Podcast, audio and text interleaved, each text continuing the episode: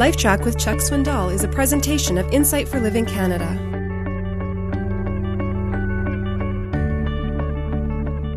Some time ago, a gentleman who occasionally attends church was talking with Dr. Lofton Hudson. Dr. Hudson is the director and founder of the, the Midwest Christian Counseling Center. And the man was expressing concern over the religious jargon a lot of the words that are tossed around from church to church that he just simply didn't understand. Dr. Hudson decided he would put the man to the test, and so he threw out a word that is familiar to all of us, but frankly was not too familiar, the, uh, with, with which the man was not too familiar. And he said, What do you think of, for example, when I use the word grace? And the man thought for a moment, smiled facetiously, and said, Well, to me, grace is a blue eyed blonde. And Dr. Hudson thought for a moment and pondered it, and he said, Hey, that's a good title for a book. And he wrote his 11th book, entitling it Grace is Not a Blue Eyed Blonde. And in the middle of the book, he describes what to him grace really is. It would seem then that grace is what happens between two persons. It is one giving himself to the other, it is responsibility to another. It is a distinctive kind of relating.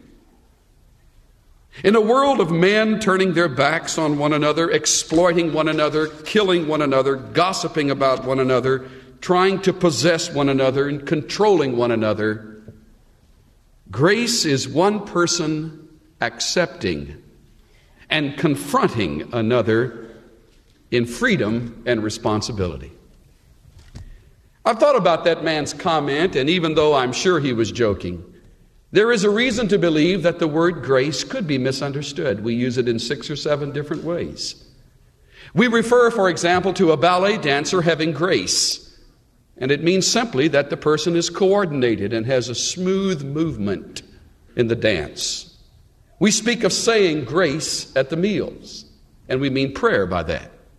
We talk about how the Queen of England brings grace to the meeting that she attends, or how the woman is a woman of grace, meaning dignified and elegant. We use grace with reference to a number of different things, and we seldom use it biblically. So, no wonder people are misunderstood, uh, misunderstand the concept of grace. Let me give you a workable definition grace is positive acceptance in spite of the other person.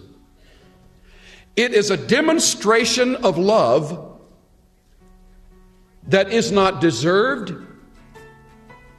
and can never be repaid. Grace is a demonstration of love that isn't deserved and can never be repaid.